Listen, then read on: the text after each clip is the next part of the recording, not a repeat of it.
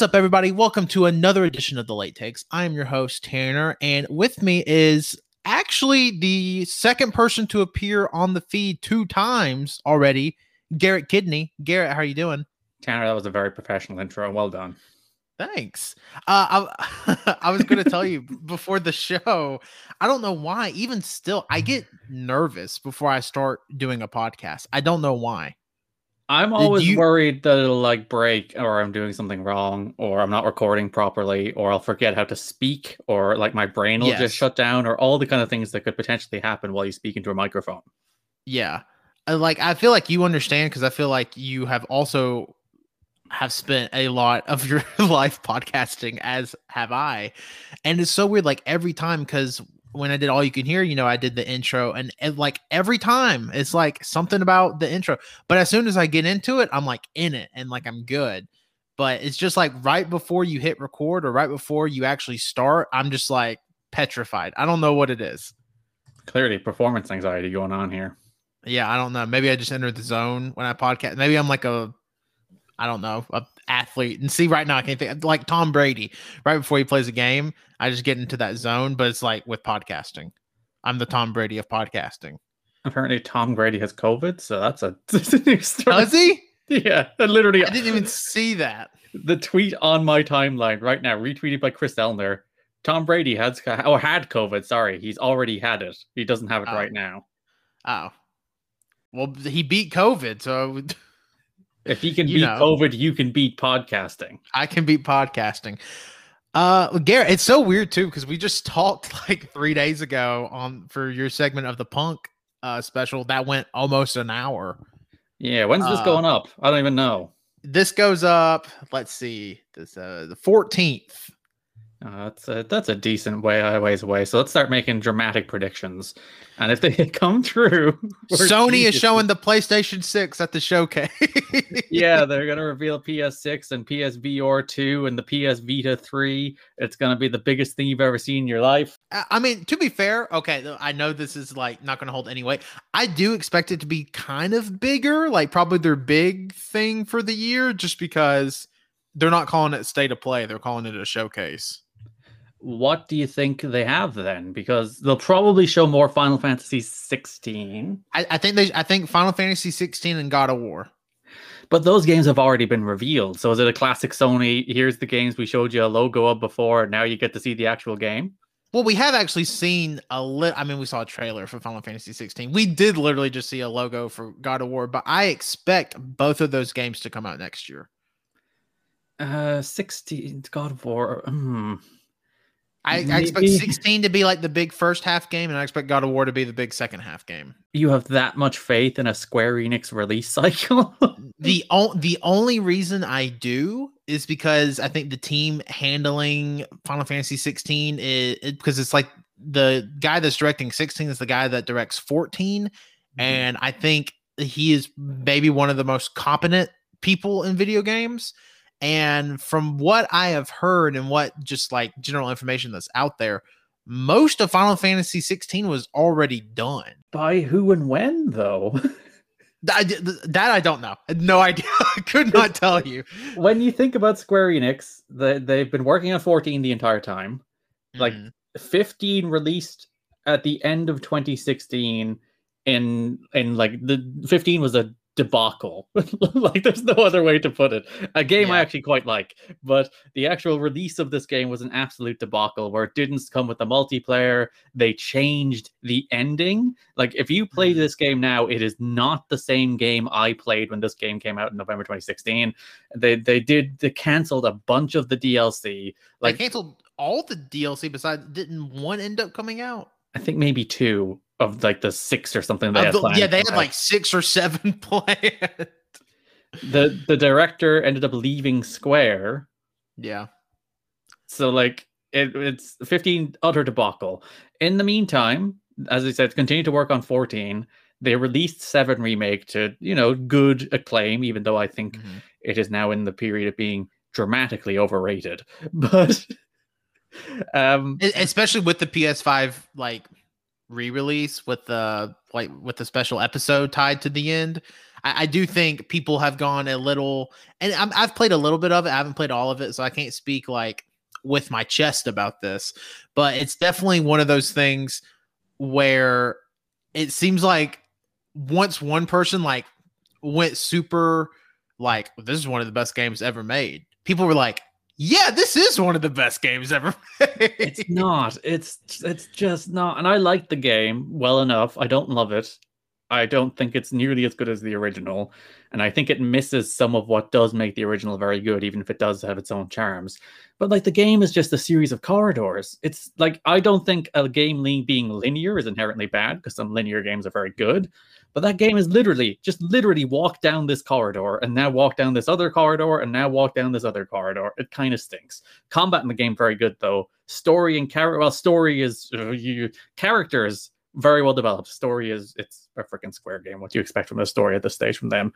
But yeah, yeah the, the actual like level design of Midgar sucks. It's so bad. It's just like here's one long corridor where there's for some reason these large banks on either side all the time that you can't climb up, and you just walk down the straight line.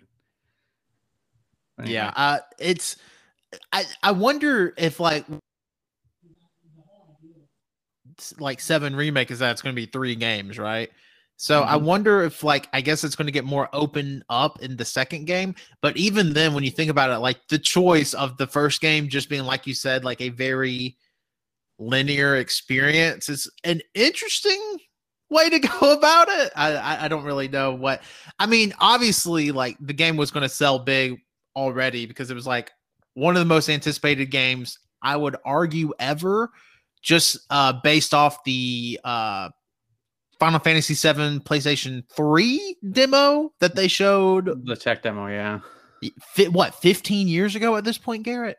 Ooh, it would have been 2006. Yeah, before the launch of the PS3. So it would have been around that time.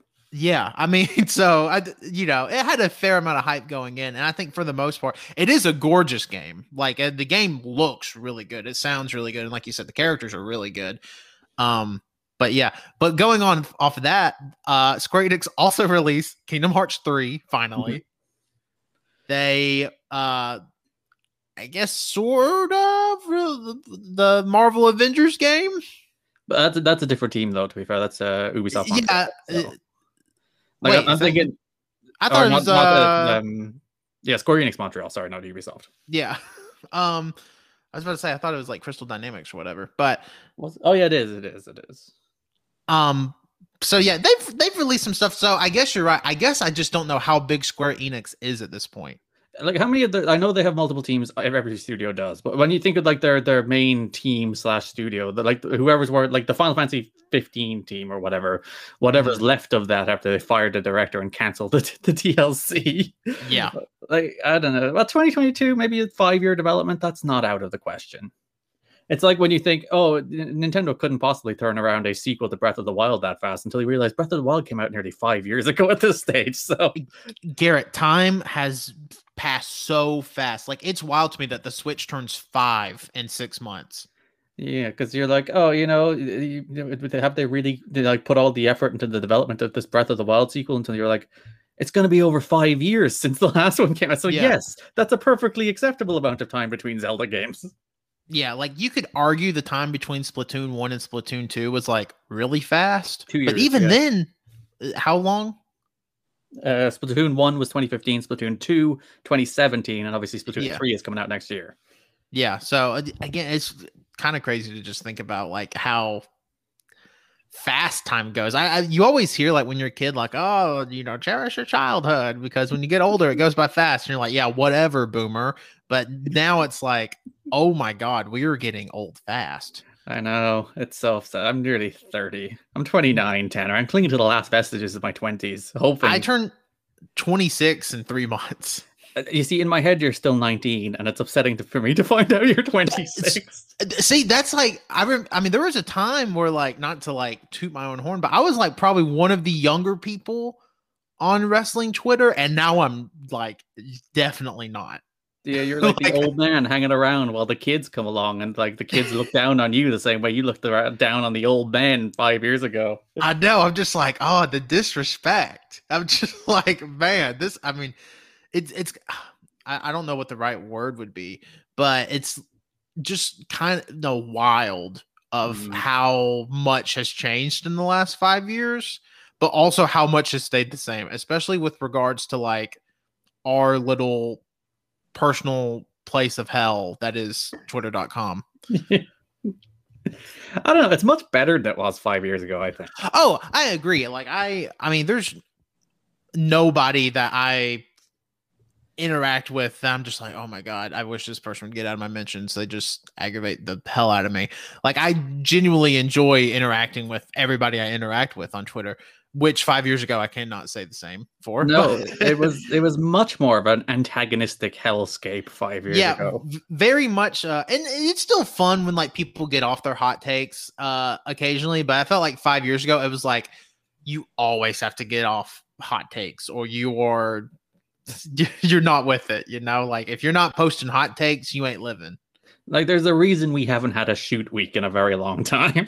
yeah, because it ended up just being really bad and really stupid. people worked themselves into a shoot, and the worst of those people mm-hmm. have gone away, never to be seen again. And the rest of us are still here, having a nice time. Yep, having a nice time. Uh, prior to recording this, we're like 24 hours away from Punk's return to wrestling, which is exciting which again is also like a weird like wrestling Twitter full circle moment for me because like mm-hmm. I remember when Punk left because nobody really even seemed to like realize that he was like gone gone till yeah. like two weeks after the Rumble, and then they were like, "Wait, Punk hasn't been on TV in like two weeks, and we're going into WrestleMania." And then it came out, I was like, "He's gone." which is kind of wild to think. Like it's just the equivalent of Reigns just disappearing for a couple of weeks and then being like, "Oh, Reigns isn't coming back," and you're like, "Excuse me." Yeah, you're just like, what, now? What happened? Yeah, like I couldn't imagine, especially now because like wrestling reporting now is way a thousand million times better than it was in 2014 because like nobody did it in 2014. Well, you Rover just being like, "Oh, big news happening this week," and then you just had to sit there and wait. Yeah, you just had to sit there. I don't even know if Meltzer was on Twitter in 2014. Not to say that he's like the end all be all of scoops, but in 2014 he practically would have been. Besides, like you said, I mean, Rover uh, tweeting, "Oh, big news." Uh, a bunch of people are talking about that. Yeah, so literally, phrase, two weeks like, in a row that Rover has come up on the podcast. like, like 70% of Frey's Twitter followers came from him just tweeting big things happening soon without even knowing whether they were happening or not. yeah. Ugh. Yeah, it's man, it's so it's just crazy. But also like it's weird to think because like Garrett, in the grand scheme of things, I feel like I haven't known you that long, but we've known each other for like eight years, probably seven yeah. years at the very earliest, I think 2015 or latest 2015, maybe even earlier. Yeah. So, I mean, you're talking like I met you maybe right out of high school. I graduated high school in, in 2014. No, don't say things like that to me. yeah, I graduated high school in 2014, and here we are in 2021 recording another pod. I've had to have. You are definitely the person I've recorded the most podcasts with. Was never actually co-hosting a show with. Yeah, me and you just constantly do shows together. We're our go-to guests, respectively. yes, yes. It's like, oh, we'll get Garrett. Oh, Tanner. Tanner's probably free. We can get him. Especially in the podcast a day era, where I was like, oh God, I'll take anybody. oh man, the I I do miss those days because like those like times resemble the time where I had so much free time where I could be like, yeah, it's a Tuesday. Let's go three hours on a podcast.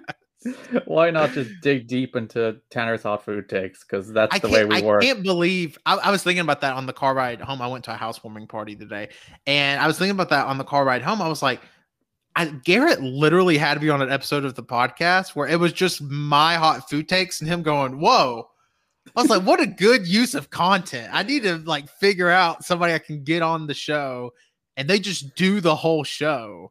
And it's entirely based around you just tweeting terrible food things. Let's just yeah, like I need to find like a, I need to find like another Twitter person that I follow that just tweets out like inane bullshit.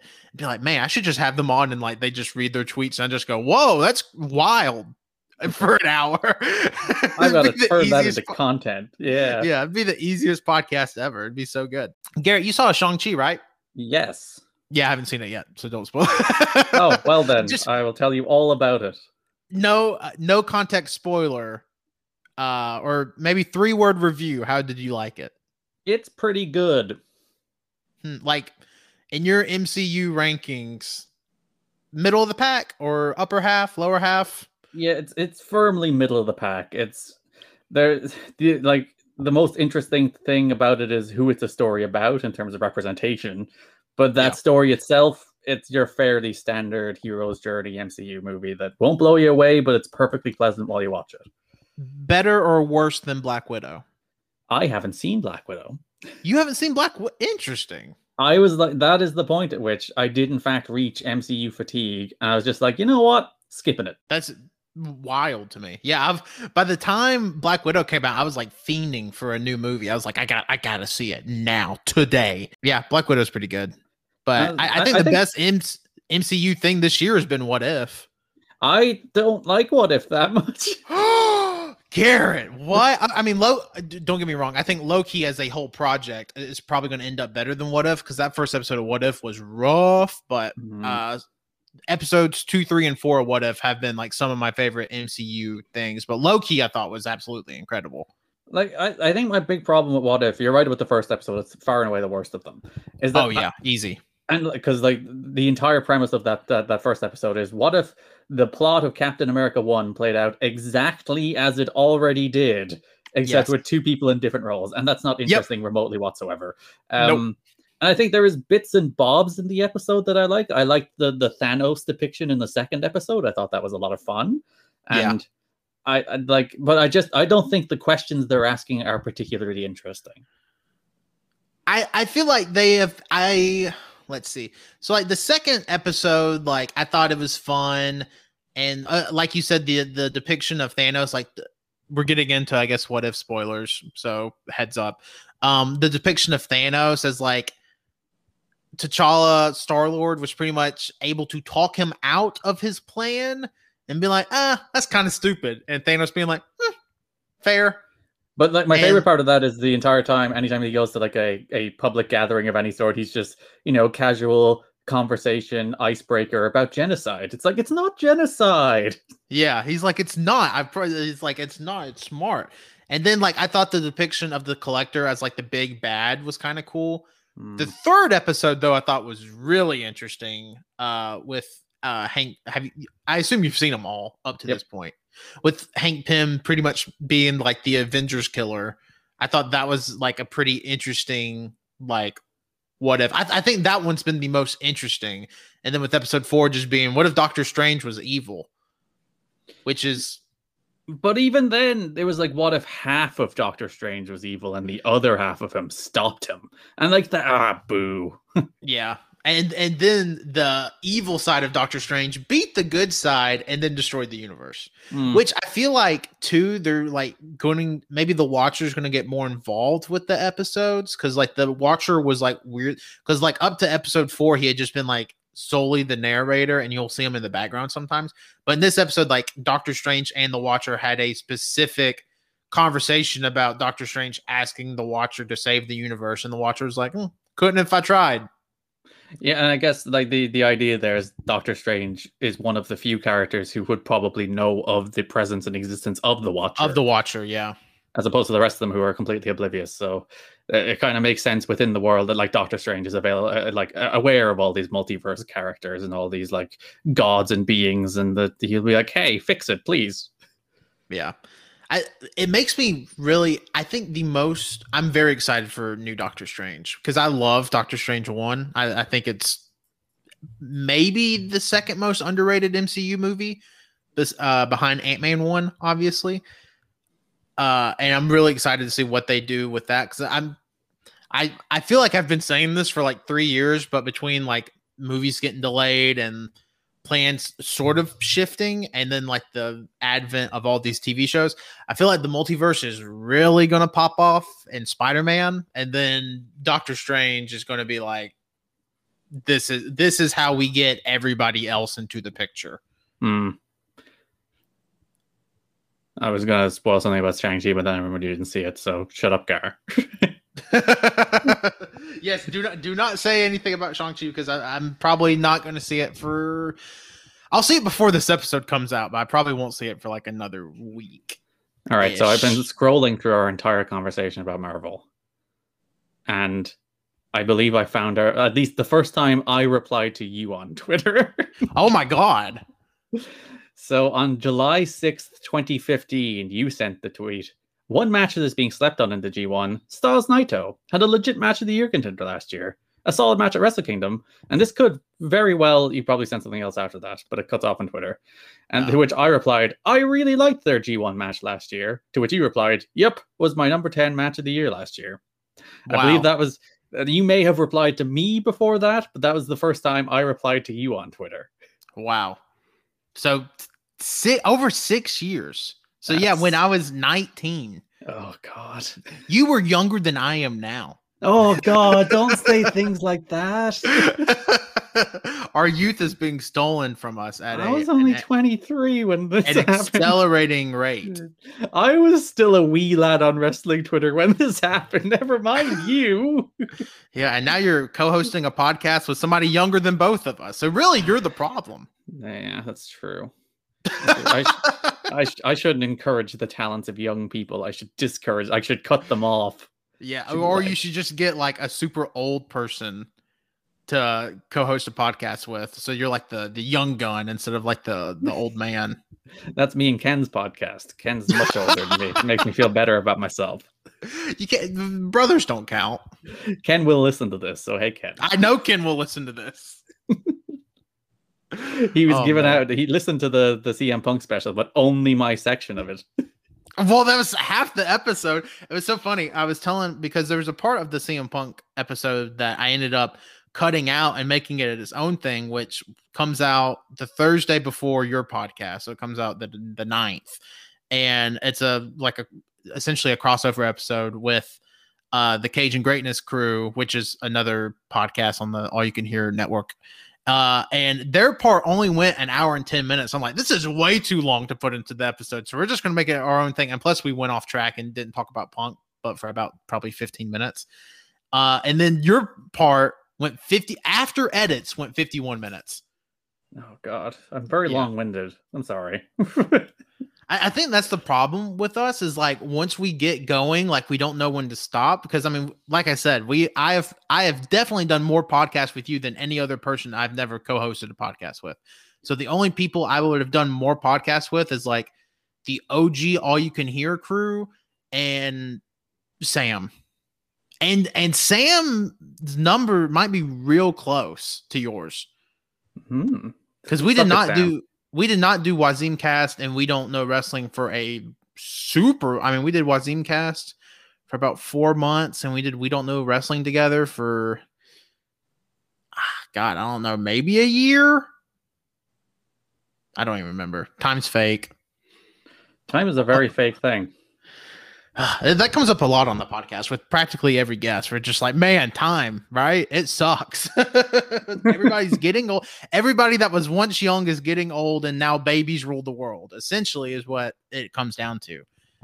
It's just, I don't know. It's it's great. Even people that were like younger than me on wrestling Twitter are now like, God, they're like in their mid twenties now. Yeah, you have a whole new generation. That's weird. I've double checked, by the way, and that is our very first Twitter interaction. You did not reply to a me tweet before that. wow. I wonder how I would have even found you. I don't because I would have been reviewing Impact for Voices of Wrestling at the time, so it was probably in that sphere. I, and I can tell you for a fact, was not reading Impact reviews in 2015. How dare you? You weren't like, I need to know what's happening on Destination America Year Impact.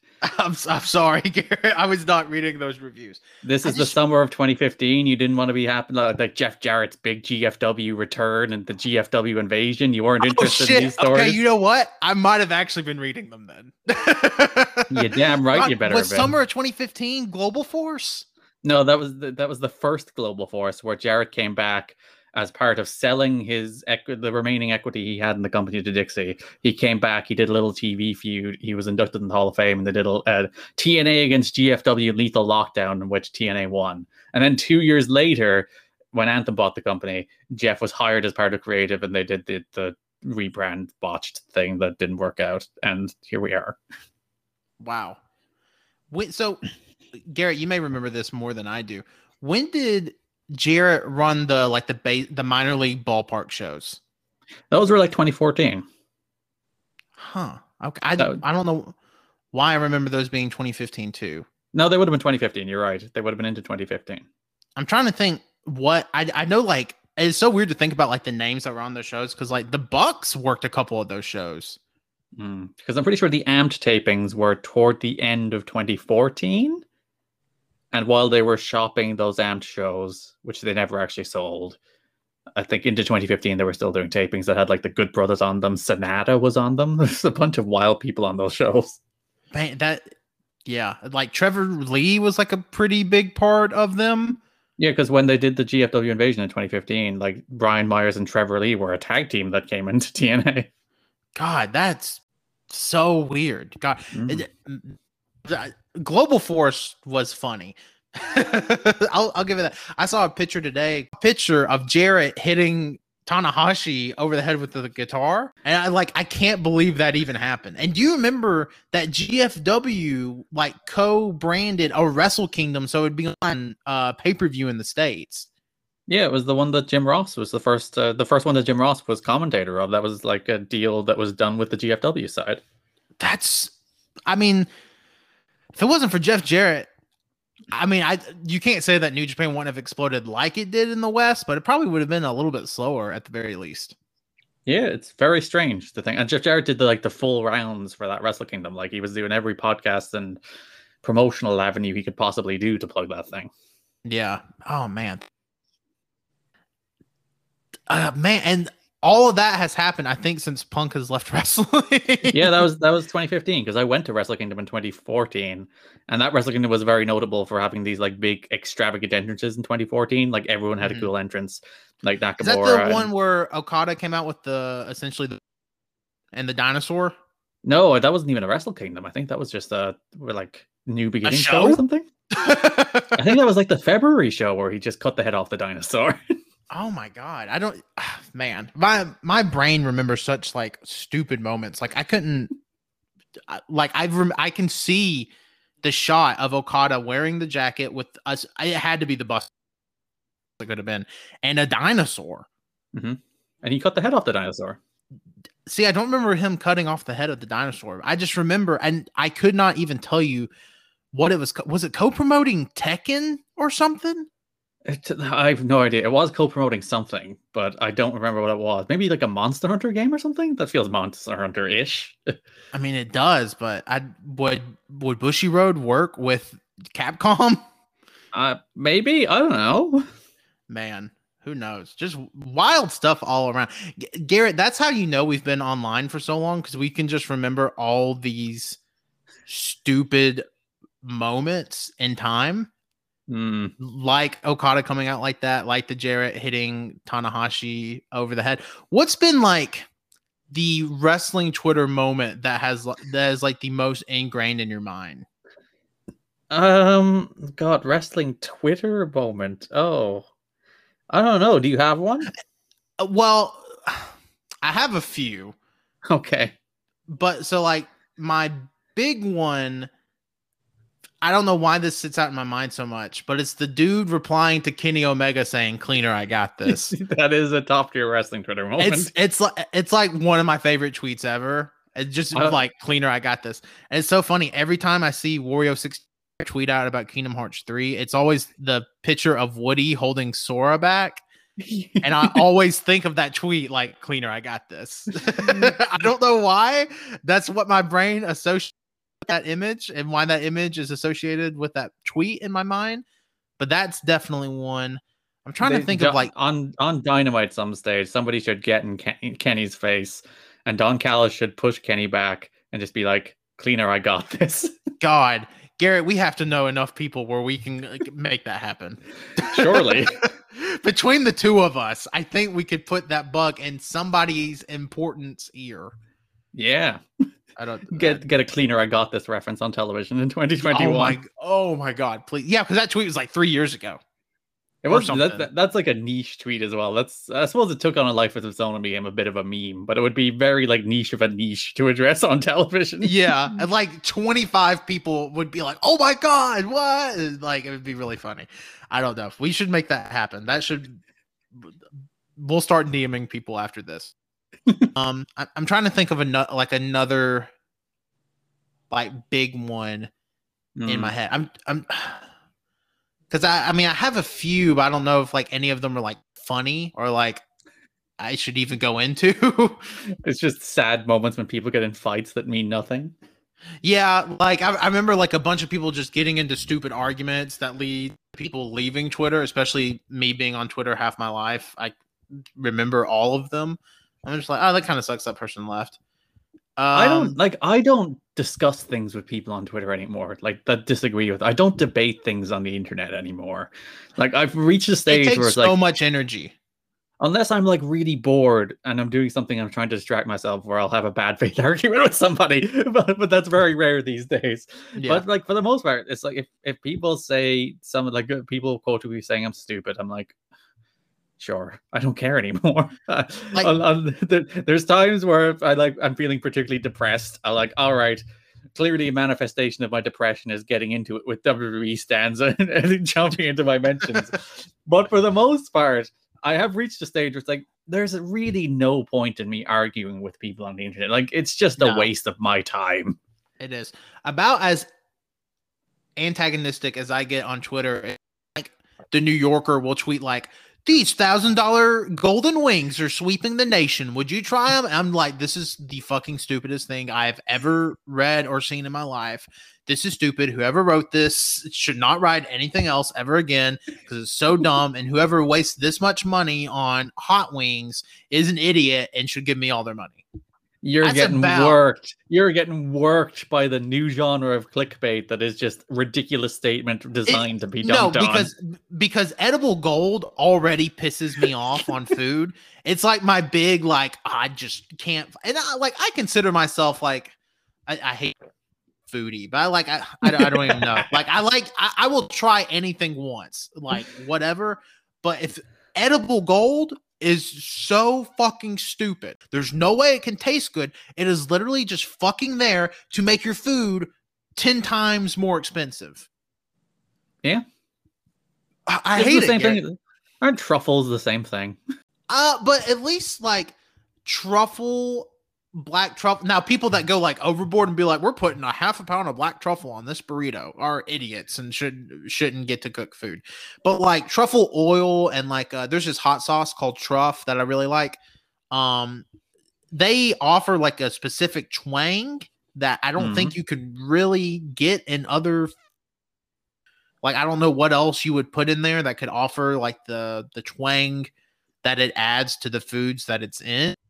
So like uh Riley and I when we went on vacation in June, and we had a uh, we had French fries, and they had uh, some like truffle oil and sea salt, and I think maybe rosemary on them, and like you could, I mean, the truffle oil added a distinct part to those French fries.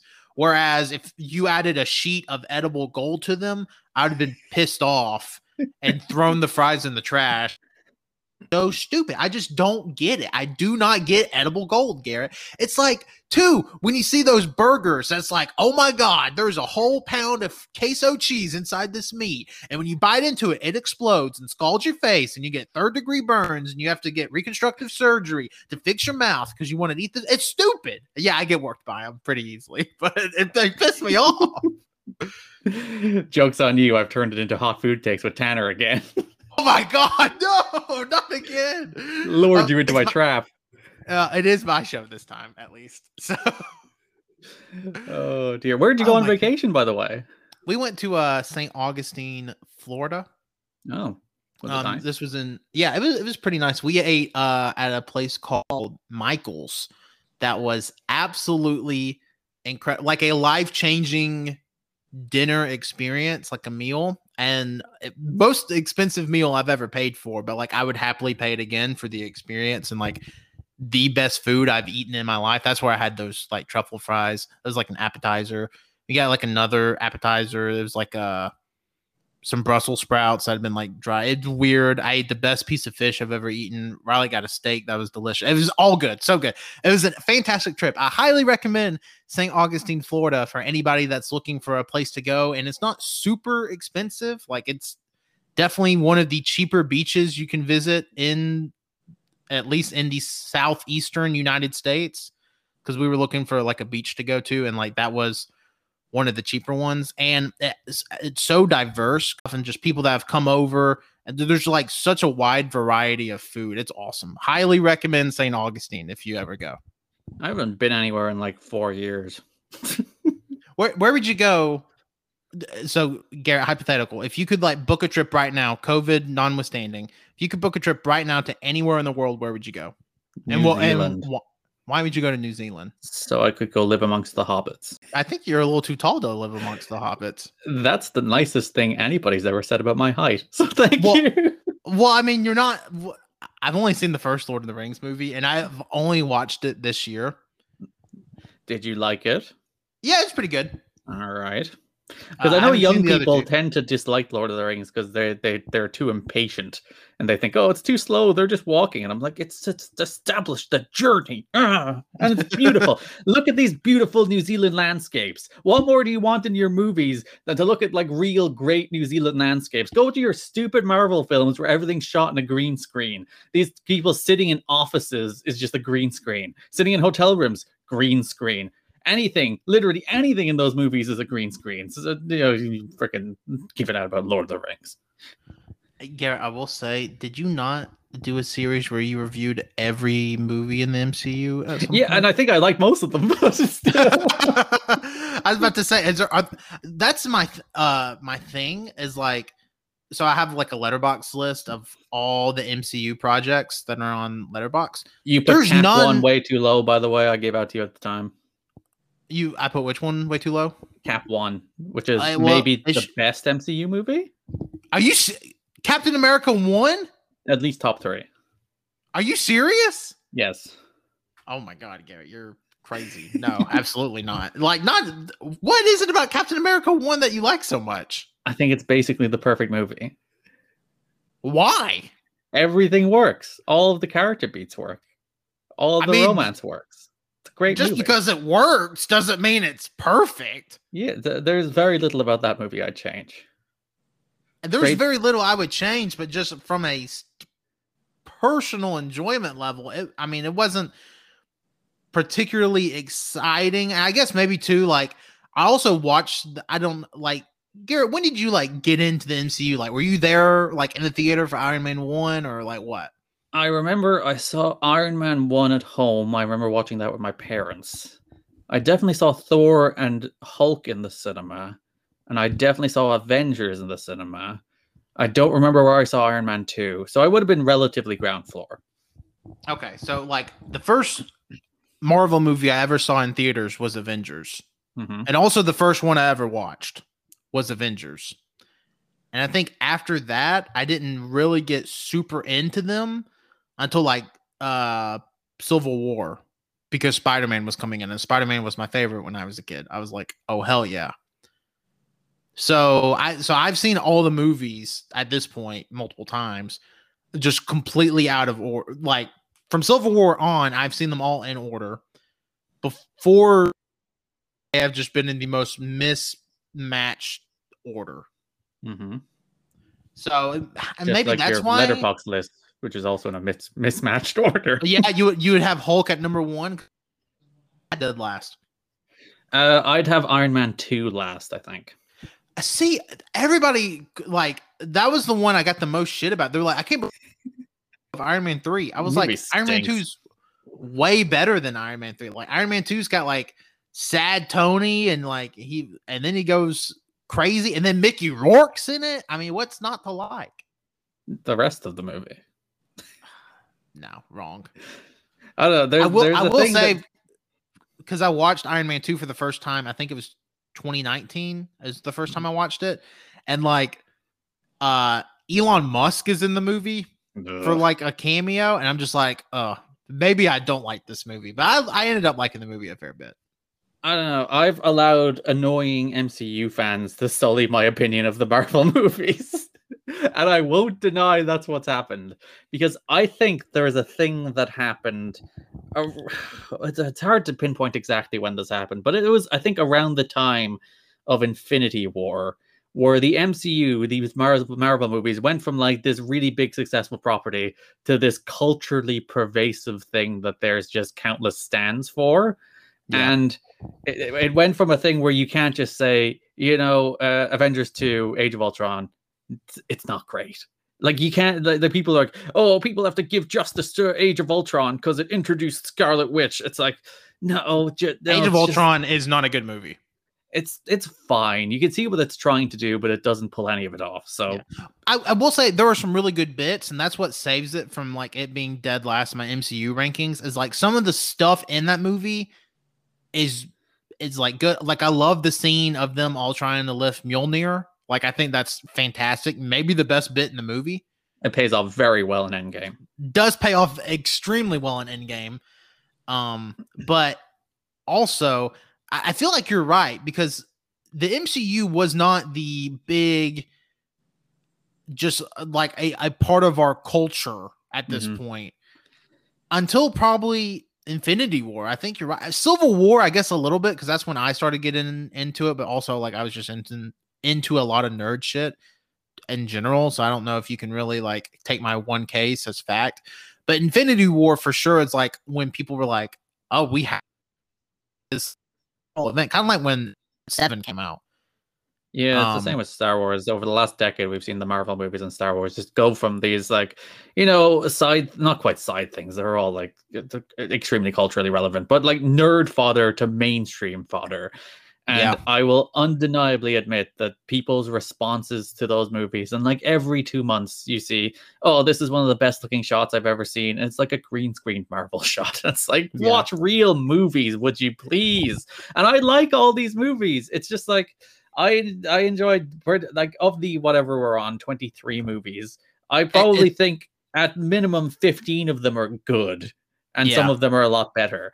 And even despite that, when these people talk about these movies as if they're high art or high cinema or anything other than really well-made corporate entertainment, I'm just like shut up. it's like that tweet. Uh, I don't know if you've ever seen this tweet. It's like an asterisk. It says person that's only seen uh Boss Baby watching a second movie is like, oh, getting a lot of Boss Baby vibes. That's what I get when people like will like share the screenshot from I the one from Endgame is the one I see a lot, like before they clash. Um, just like both sides having everybody. People are like, this is the best shot in movie cinema history. And think what you want. If that's what you want to think, that's fantastic. And it is But, a like- really nice shot, but it's Yeah, a it- it- freaking computer generated it's- image. all fake. There's probably 15 people and real people in that shot. Maybe, maybe. So it's just like, man, and it's not. It's kind of like the same thing I get with people that don't want to watch movies with subtitles because they find subtitles distracting. I'm like, oh, you are closing yourself off to so much good shit. Not watching stuff with subtitles. They'll hate Shang-Chi then.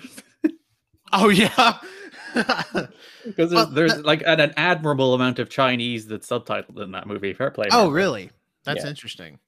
Um, but that's I mean, that's like with Parasite.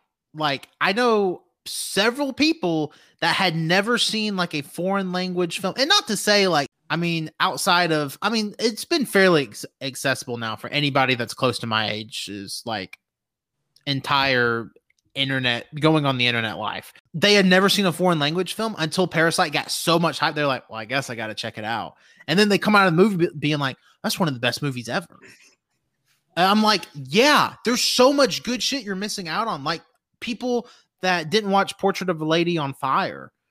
I'm like, it's such an awesome movie. And like you're I, I think uh I- oh man, I don't even remember who said it. It might have been uh Bong Joon Ho, but he said that's like don't let the one inch wall of text deter you from this whole other world of film. It's just like don't let it like oh my god, there's so much good shit. That's like people writing off all of anime history. I think it's all the Marvel stands' fault.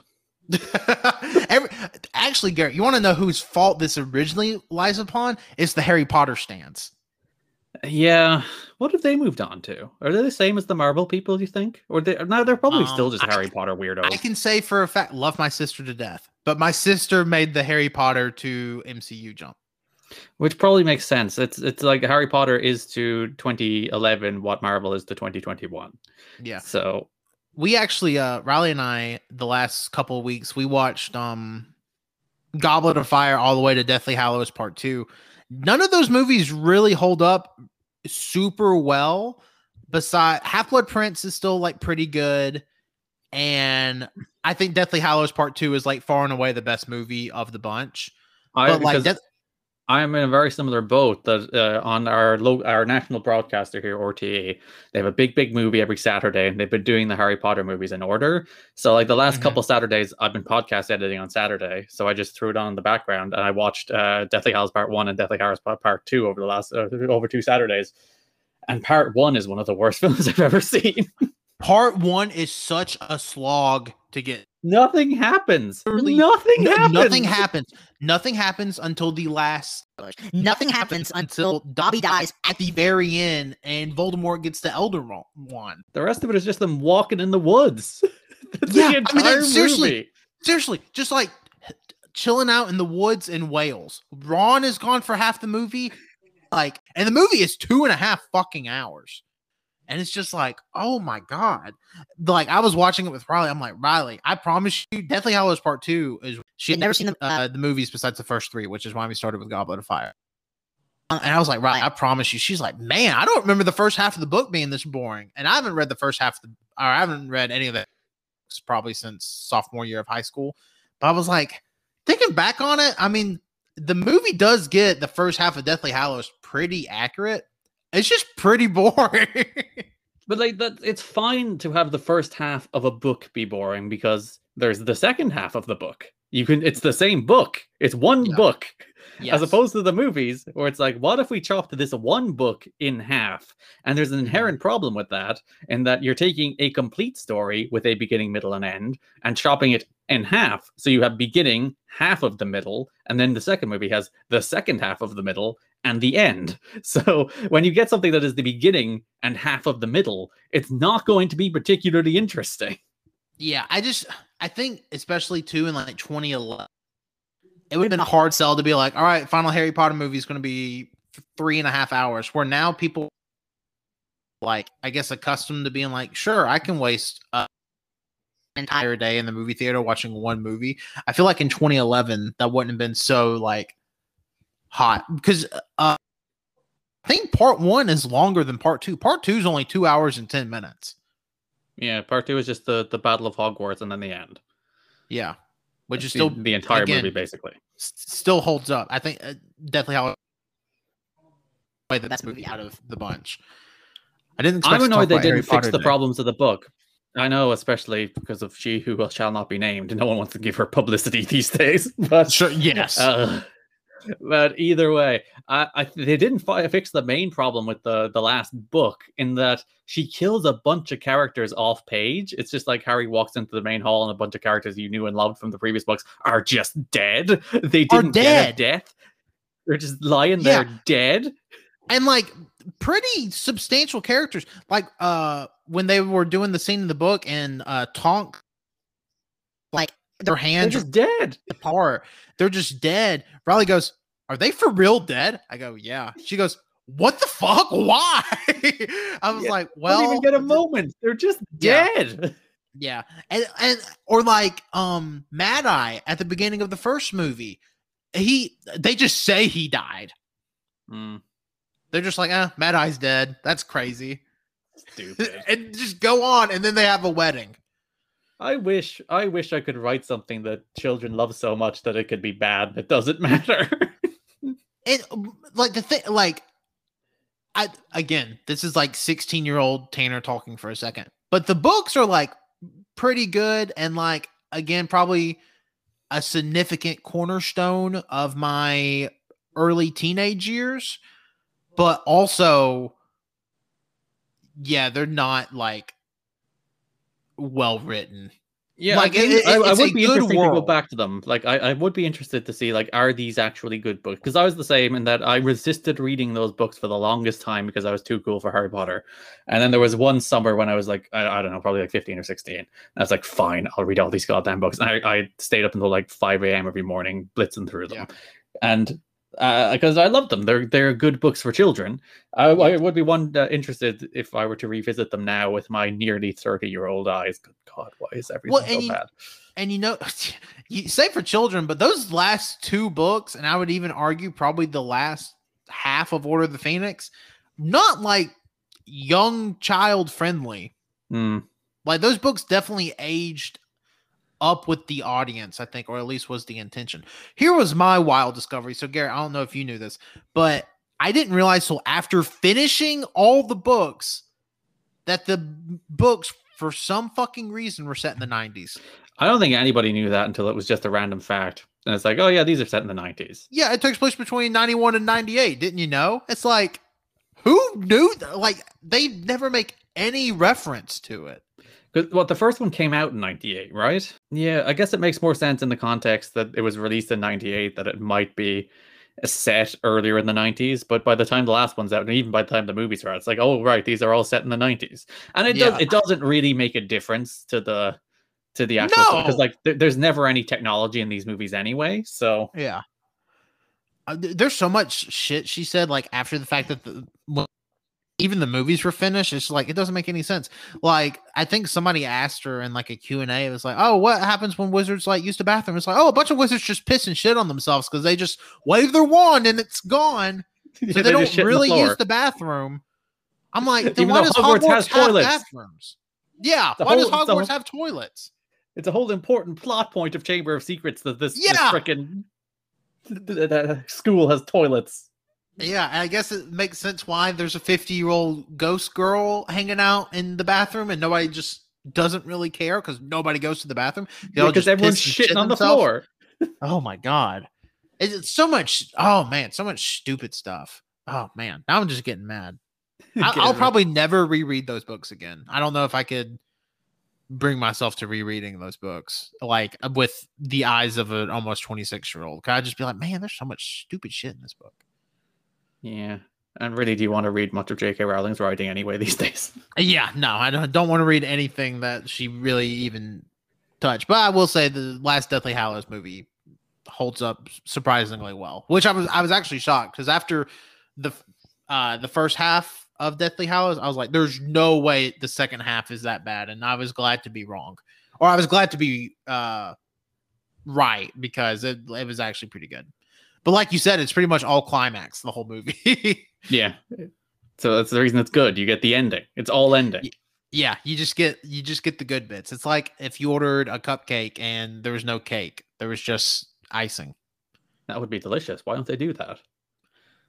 We used to have a, a place local here. Oh, I don't I don't know if it was like an actual chain or like an actual local place. It's called Gigi's Cupcakes.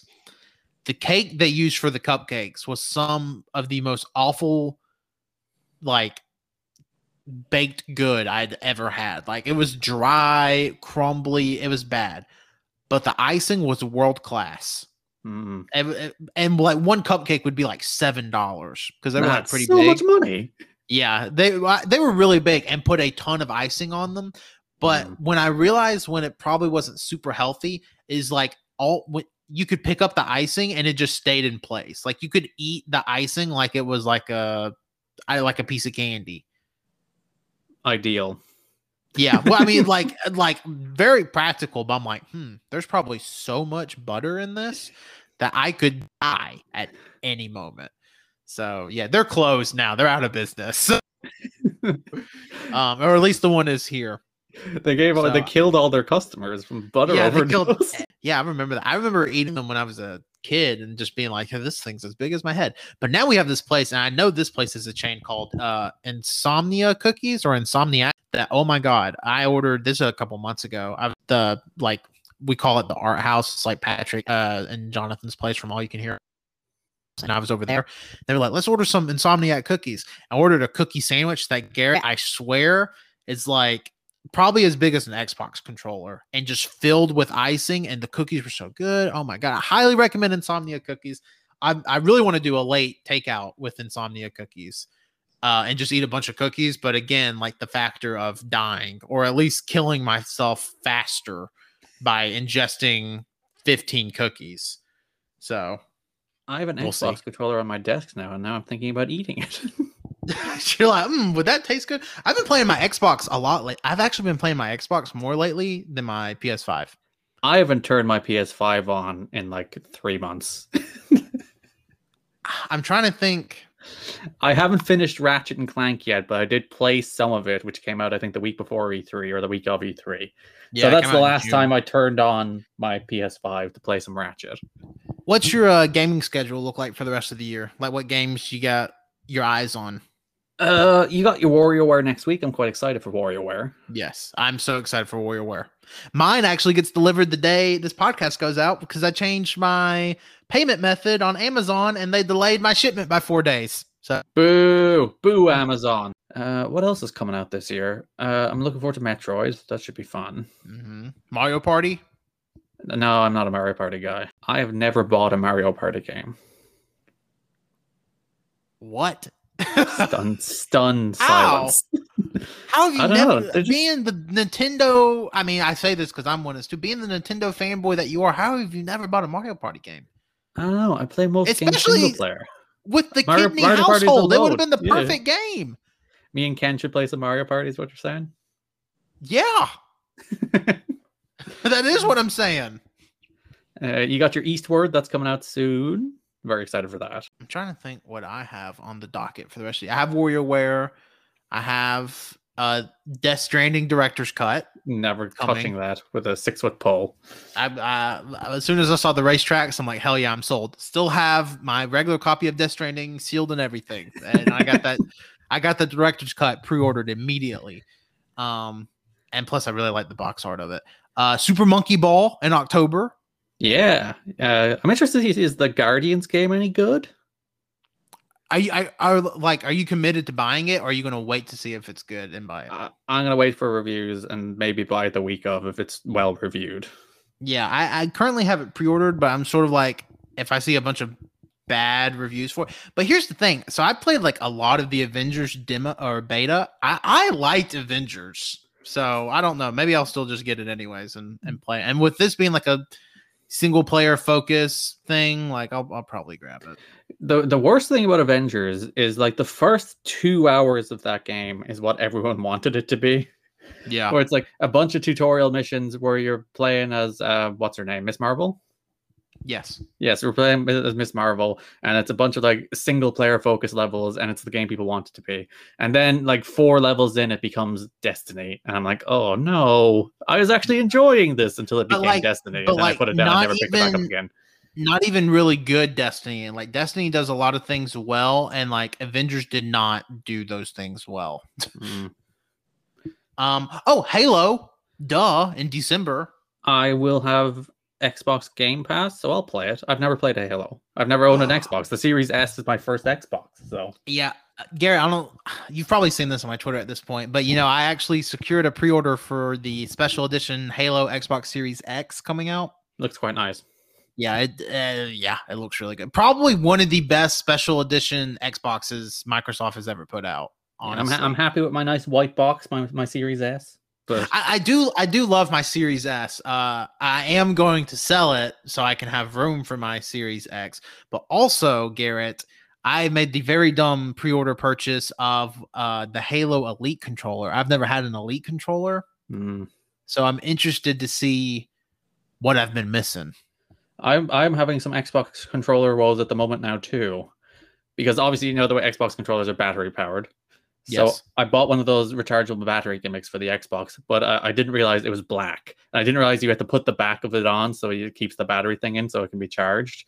Uh-huh. So uh, uh, now the, the the black back lid that you have to put on it to use for the rechargeable battery contrasts with my white Xbox controller, and it doesn't make Oh, any yeah. sense anymore. Yeah, um, the Xbox controller, I have the the blue one, the first blue one they released. That's Mm. my go-to Xbox controller right now.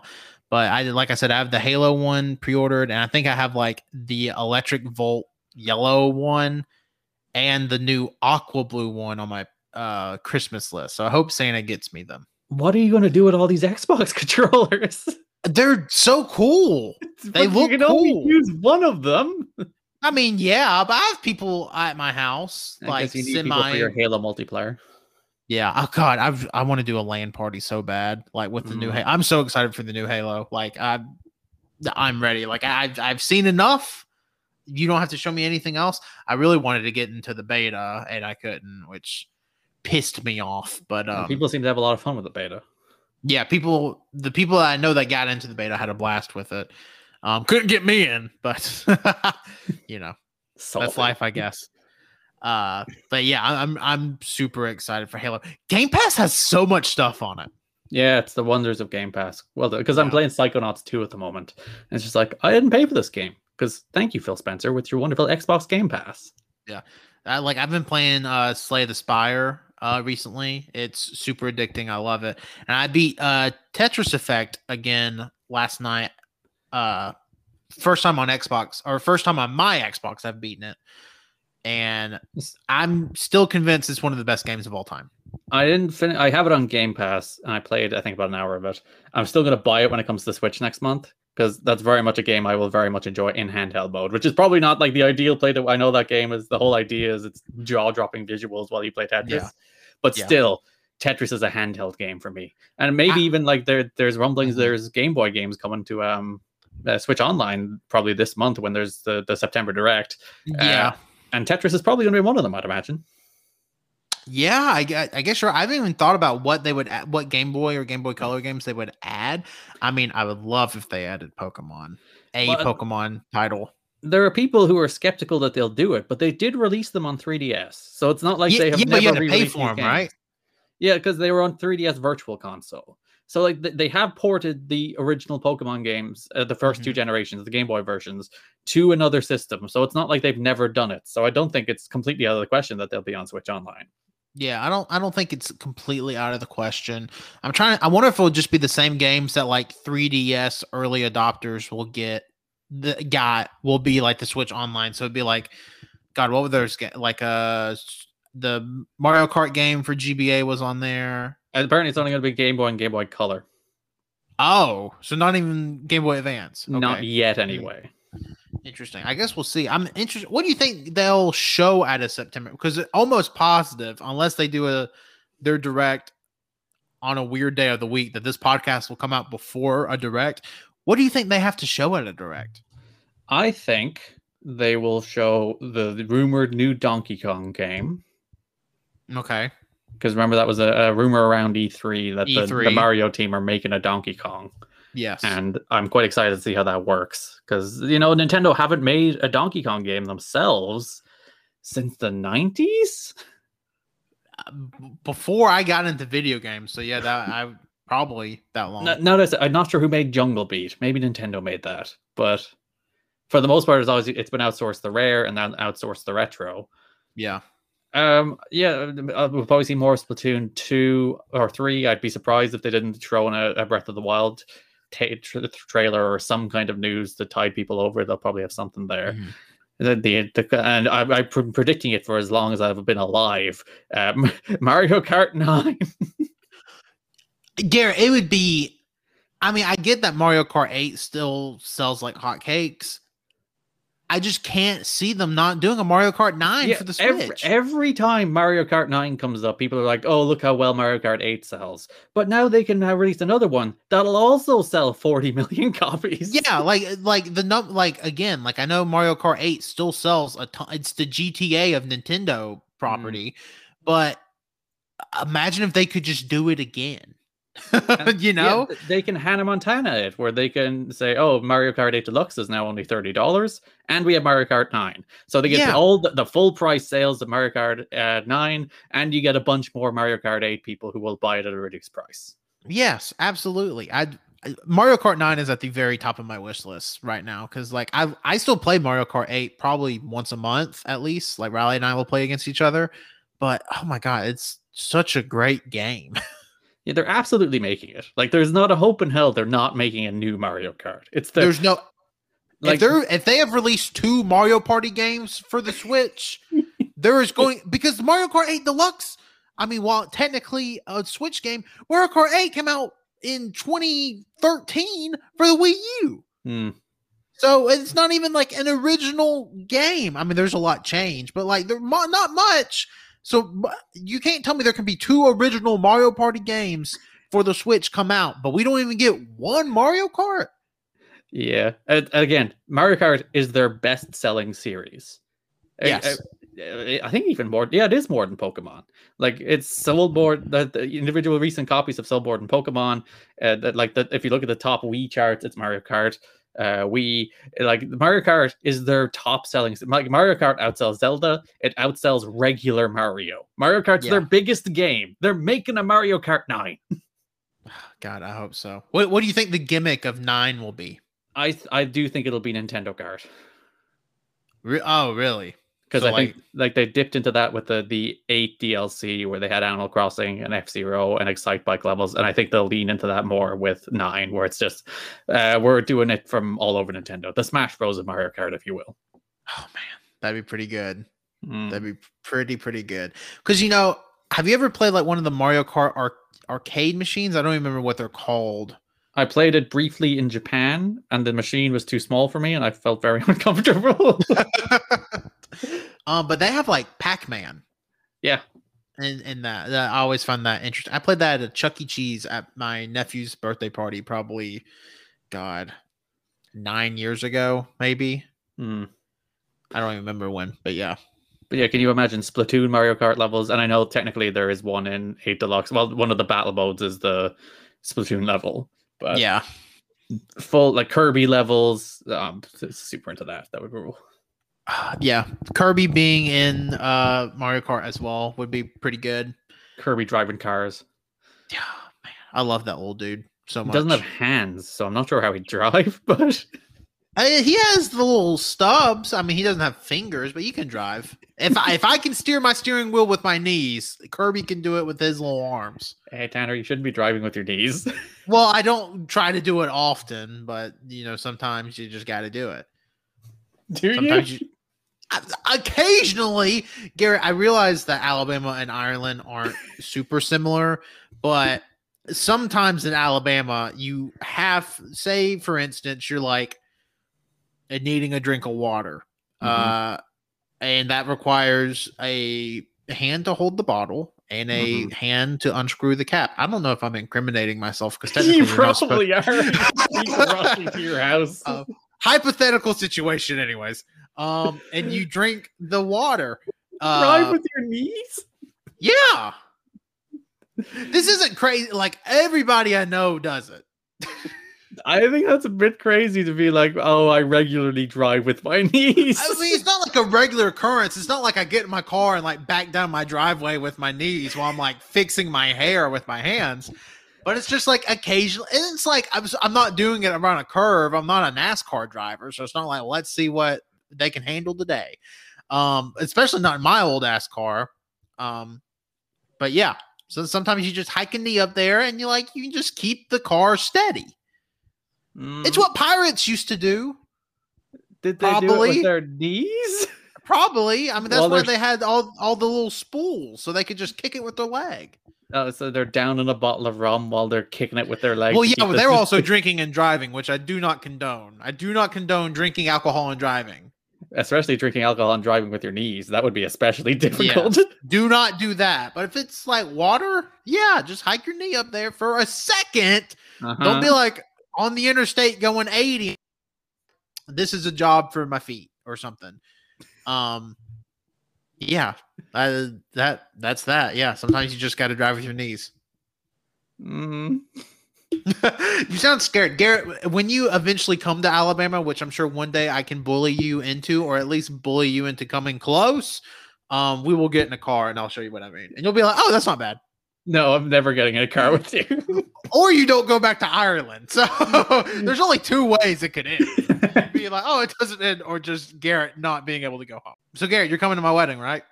uh, yeah, I've booked the flights and everything. Woo! Set up a screen, uh, set up an iPad there, and just sit me on a chair. Uh, I'll just shout things at passersby. What do you think I am? A one percenter? I don't have an iPad. Are you serious? You, you can use a laptop or something instead. My laptop is on. The, I have to get a new laptop. I literally can't edit on this laptop anymore. I have to use. Riley has a MacBook. Uh, I use it to edit now. Not like not even audio edit. No. oh God.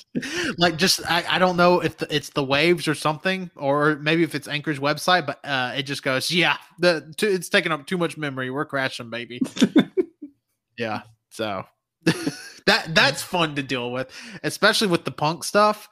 Uh, so a little fun BTS for the punk special. Um, I had forgotten to edit out the end bits of uh, yours and Lucas's segment. And it was like nothing nothing was said. It was just like two minutes of us bantering and then like 30 seconds of me getting up and going to the room with the phone to end the recording. I had forgot to edit those out. So I did it. It went out at 8 a.m. on Friday. I did it at 6 30 Friday while getting ready for work. Uh, and edited those out. And then I tried to do it on my laptop. My laptop crashed like three times. And then I had to get Riley's MacBook to do it, which was at like 6% because she never charges it. And I was like, okay, I it's now or never. This has to happen. And she's like, what's the big deal if they don't get edited out? I'm like, people will think the podcast is bad and I will get laughed at. Uh, so, yeah, yeah. I, I divulged all of my financial information in those two minutes. Yeah, it's what I do at the end of every podcast. I give people yeah. all of my credit card numbers. Yeah, I I definitely uh, give people my social security number as like compensation for coming on the podcast. I'm like, okay, you can do one thing as me. Here's my social. You can commit identity theft one time. One time. So do it good. And everybody always goes to Wendy's. I don't know if it's like an insider thing, but everybody just always uses. I have a one of the free frosty uh, keychains, and people always use it for that. It's really weird. Um, I don't really get it. Garrett, we've been going over an hour at this point. Sure have. Talking about Harry time, Potter. A surprising amount about wrestling Twitter. yeah, a lot. I feel like I've been angrier this podcast than normal. That's an experience most people have talking to me. no, I feel like you are a very easy person to get along with. Oh. Don't awe because that makes it seem more serious than it is. Garrett, just take the compliment. You're just saying something real sweet things about me, Tanner. It's fine. Yeah, you're taller than hobbits and you're easygoing. the two things everybody knows about me. Yep. And, and Irish. Yeah. That is number three. People can't tell from my accent, but still. I, I, really like you do not have like a super heavy Irish accent. Like I I think the first time we even got on a podcast together, I I maybe didn't say this, but I was like, "There's no fucking way this guy's Irish." I'm faking it, stolen Irish it. valor. yeah, and then I met your whole. I didn't meet, but I have talked to your whole family at some point. So yeah, y'all are Irish, yeah. unless it's a very elaborate bit. Oh, I forgot you have you have talked to my mom before. Uh-huh. I have talked to your mom. I've talked to Ken. Yeah, I've talked to the whole Kidney clan. Oh dear! When I was teaching briefly in the equivalent of high school, they were like, "Sir, are you American?" It's like, no, stop it. It just sound See, weird. So, like here in America, well, at least in like Alabama, people will be like, "Oh, you don't really have that much of a Southern accent." I'm like, "Great." And then, like, I feel like if I get on a call with you, I just sound like hee haw because everybody, because every, because when Cody and I went to Boston for PAX East in 2013, literally the first thing somebody said to us was like, "Y'all fucking cowboys." I was like, uh, because I up to that point in my life, I was 17 at the time. Up to that point, I had never been told I had like a super noticeable Southern accent. And then the first, I'm pretty sure it was in the fucking airport. Somebody goes, "Y'all fucking cowboys." I'm like, oh my god, this is where we die. So yeah, I'm never going to Boston, Massachusetts again. That's a hell city. We'll never visit it again. I wouldn't. Um, I wouldn't say you have a super noticeable Southern accent, but you do have a Southern accent. It's come out more in recent years. Like I feel like I have more of a Southern twang than I did, say, in high school. I don't know if that's true mm. or not. I would have to go back and listen to some old audio. But you're putting it on like... for the podcast. People wanted to. You're like yeah. Conrad. Conrad Thompson. He's real successful. So I'm gonna start yeah. sounding like Conrad. Yeah, I'm one. Uh, yeah, I, I came to the realization in the episode with Parker that I do not live that far away from Conrad. If he still lives in Huntsville, You should go and you... propose to host a podcast with somebody. If you were to host a podcast with any ex wrestler or current wrestler, I suppose, in in the the Conrad Thompson vein of podcasts, who would you pick? Like like ho- host a whole series or like a one off, like a late takes. A whole series. Oh God. I and it has to be somebody Conrad's done one with. No, it can be anybody. It just has to be that kind of podcast. You know. oh, Conrad that kind of podcast. I'm trying to think of somebody who would just have a lot of really good stories. The answer is Minoru Suzuki. Well, I couldn't understand them, so that would you, be you uh, get a translator. It's fine. A bit, a bit of an issue. I would somebody with a lot of interesting stories that's been around for a while from multiple generation, like multiple generations of talent. I would maybe and somebody that would probably do it for the right price. I'd probably say Randy Orton. Really? As weird as I think so. I think I think he would have the most like gossip to spill. I don't know. My gut is Randy would secretly be really boring. Well, I mean that's true too. So I mean it's but it's kind of like because you would think like Kurt Angle would be boring. Mm. I don't mm. listen to any of the Conrad shows, but I would just I would think Kurt Angle like would be boring. I don't know why, but he kind of is in that Orton vein. Or maybe Mysterio, actually. I think Mysterio's a Mysterio a one, one. Mysterio would rule. Mysterio would rule, like just going through his time in Mexico and Japan. I mean, he he's worked for practically a- every major company ever at this point. So yeah, actually, I think I would go. I changed my answer to Rey Mysterio. Yeah, mine is Kota Ibushi. Well, Garrett, I think there's a bit of a language barrier. Also, Kota Ibushi's so rich, he would never do a podcast. Are you kidding me? You'd have to get deep into that man's brain to understand his freaking 25 hour days. He has t- he does 25 hour days. He has the time for a podcast. That is true. That is true. I was convinced at one point I could create an extra hour of a day. This one I was like, Kota Ibushi. I could pull the Kota Ibushi after reading that. I was like, yeah, I kind of feel like that sometimes too. This was in the sun. I was sleeping like four hours a night. I was just staying up, constantly tweeting just bullshit. I was like, yeah, I I have mastered time management, and no, not the case. I mean, it's almost five o'clock here local time. I've done nothing today. Hey, you've recorded this podcast. Party. That's all that matters. I have recorded a podcast. I've been very good and very on top of recording the podcast uh, so far. I'm really proud. This is my fourth thing I've recorded for the podcast this week. Oh, yeah. Second, I me. did. Yeah, second with you because I I did um two punk segment segments. I did the episode with Skylar that came out last week. Y'all should listen to it. Very good. Um, and now I'm doing this with you. So I've recorded roughly four and a half hours of podcast this week. Well done. Yeah, go me. Go me. And then the week this comes out, the first late takeout should be coming out. I hope it's coming out. Uh where we uh yeah, eat some food. So it's a good time. Late takeout good time. very good fun. I when I came up with it, it was it was my like I'm a genius moment.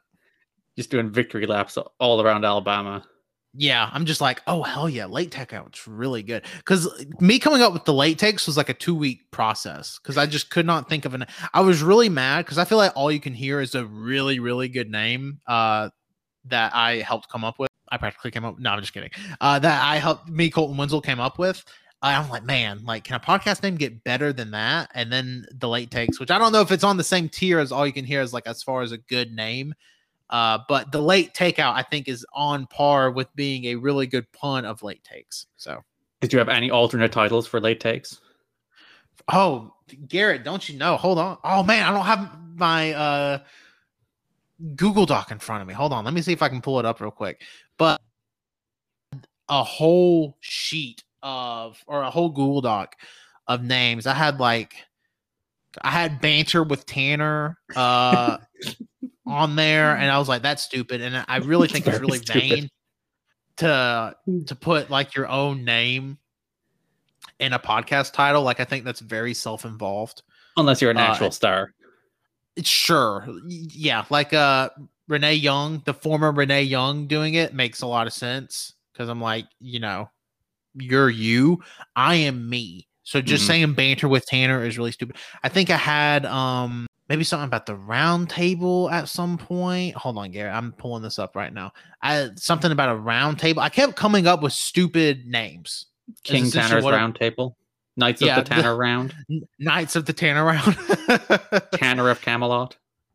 Oh man, let me let me find because I, I have a Google Doc of like specific episode ideas I want to do. I have done none of them so far, uh, actually. Now that oh, so that means you have tons of more content. I really do. I really, really, really, really do. Too much. Somewhat. I, I have the podcast booked out till uh next January. That's very far ahead. Yeah. Uh I'm expecting some people to flake and uh but you know, yeah, it's currently booked out till mid January. Besides, I don't know what I want to do for a little again, a little BTS for all of you. I don't know what I want to do for my year end show, and I don't know what I want to do for Christmas. Well, I kind of I figured out what I want to do for Christmas, but I don't know what I want to do for my year end show. You become Santa Claus. You eh, fully embrace the Santa Claus and go around uh, to people's houses with your microphone. All right, Garrett, I have found the list of names. Okay.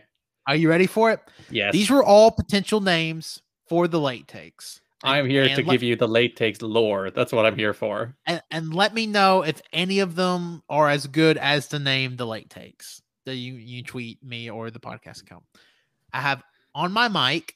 It's kind of like uh, on my mark on my mic. Also I sounds have, like on my mind, so it's like t- t- it works on multiple counts there. Yeah. Uh, uh yeah, I, I, was coming up with so much stupid stuff. This probably isn't even the full list, but this is the list that made like the final cut of names. I have Tanner versus. Oh, you were taking people on. Yeah, I have uh, stolen vibes. what does that even mean? Yeah, no idea. This is when it's the like, podcast. Is it a play on stolen valor? I have no idea. That would be really funny. I have uh, no reservation needed, which I don't even think I could have used that name because there's a show called No Reservation Needed. I think so. I don't know. I have uh, no delivery fee. Mm-hmm.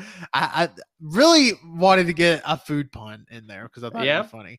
So I have uh, the Let's Order podcast. Again, uh, food. Yeah, I have the no change needed. Then You're I really have iterating this, on that theme. Yeah. Then I have the small table podcast.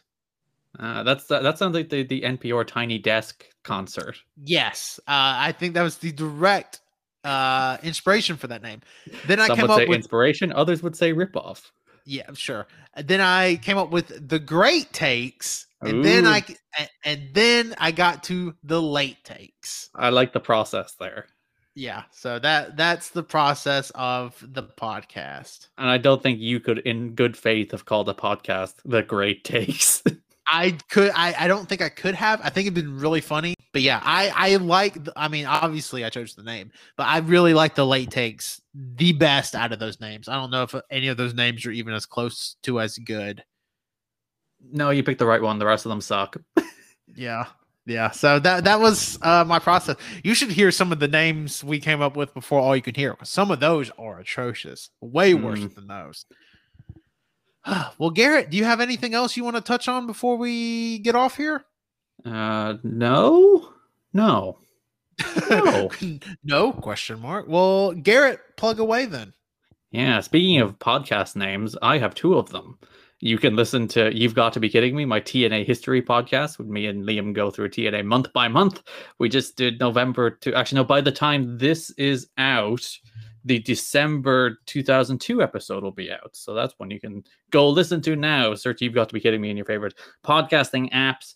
Uh, also, me and the aforementioned Ken do Magic by Design, which is a Disney rewatch podcast where we watch all the Disney animated features, which we have completed. So if you'd like to hear a review of any of your favorite Disney films, we've already done it.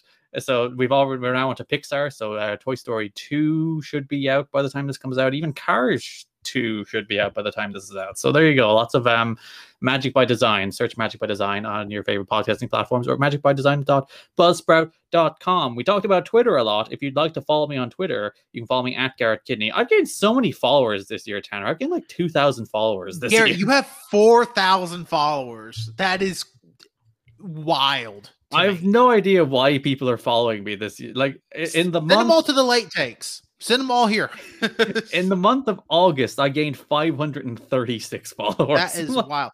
Do you know? Since I touched on this a little bit last week, but Ali and I have been together. I have lost over two hundred. I t- there was I, I a time, her, Tanner, where you had more followers than I had. Yeah, and like not a few. Like there was a time I was ahead of you by like three or four hundred followers. Yeah. And now you've just eclipsed me. The old man has uh surpassed the young gun. You are the true veteran of the biz. I finally know how the internet works. Congratulations, Garrett. I'm so I see you, you. have already rebranded as Tanta Claus, I noticed. Dude, it's it's people are like it's September. Yeah, it's September. What what do you expect? I rebrand as Santa Claus Labor Day weekend every year. I've done it for like six years. I used the same picture of John Cena with that MS Paint Santa Claus hat that I don't even remember who did that for me now because I didn't do it. But somebody did it for me. I was like, "Yep, this is it," and I still use it. And I'm Santa Claus, and uh, it's Christmas time. People should send me your Christmas list. I may, I'll buy you something. Not really. I'm not committing to that bit. Um, we did send Garrett, each other a Christmas card once. We did, uh, and you also sent me a Kofi Kingston CD once. I did. Uh, yep. I, th- I think I put like didn't I put a copy of like brain training in that as well? Yeah, there brain training, and I think you sent me a Super Mario Maker pin, maybe like a P I N pin. Pin. It was basically junk I could find around my room that I shoved in the cart and sent to yeah. you. Yeah, which is probably why it took till mid March to get to me because yes. it weighed two pounds and had to go through damn customs. But I don't know. Uh, um, were you done with plugs? Yes, follow me oh, on okay. Twitter at Garrett Kidney. Yeah, lots of followers. I'm a cool guy. Yeah, and he's going to send them all to the late takes, and it's going to be the most successful podcast in history. Mm. That'd be wild. Won't happen, but it'd be funny. I think it'd be really funny to just have like a super success, super successful podcast where Spotify was like, "Hey, you want a hundred million dollars?" I'd 100% sell out to Spotify without. Oh my god, are you serious? Yeah, absolutely. Seven episodes in, and I, yeah, 200 bucks. Anyways, you can follow the podcast on Twitter at the Late Takes. You can find us on your favorite podcast uh, feeds. We're on Apple Podcasts, Google Podcasts, Spotify, Anchor. Find us anywhere. You can follow me on Twitter at Tanner1495. And I guess we'll see you next week.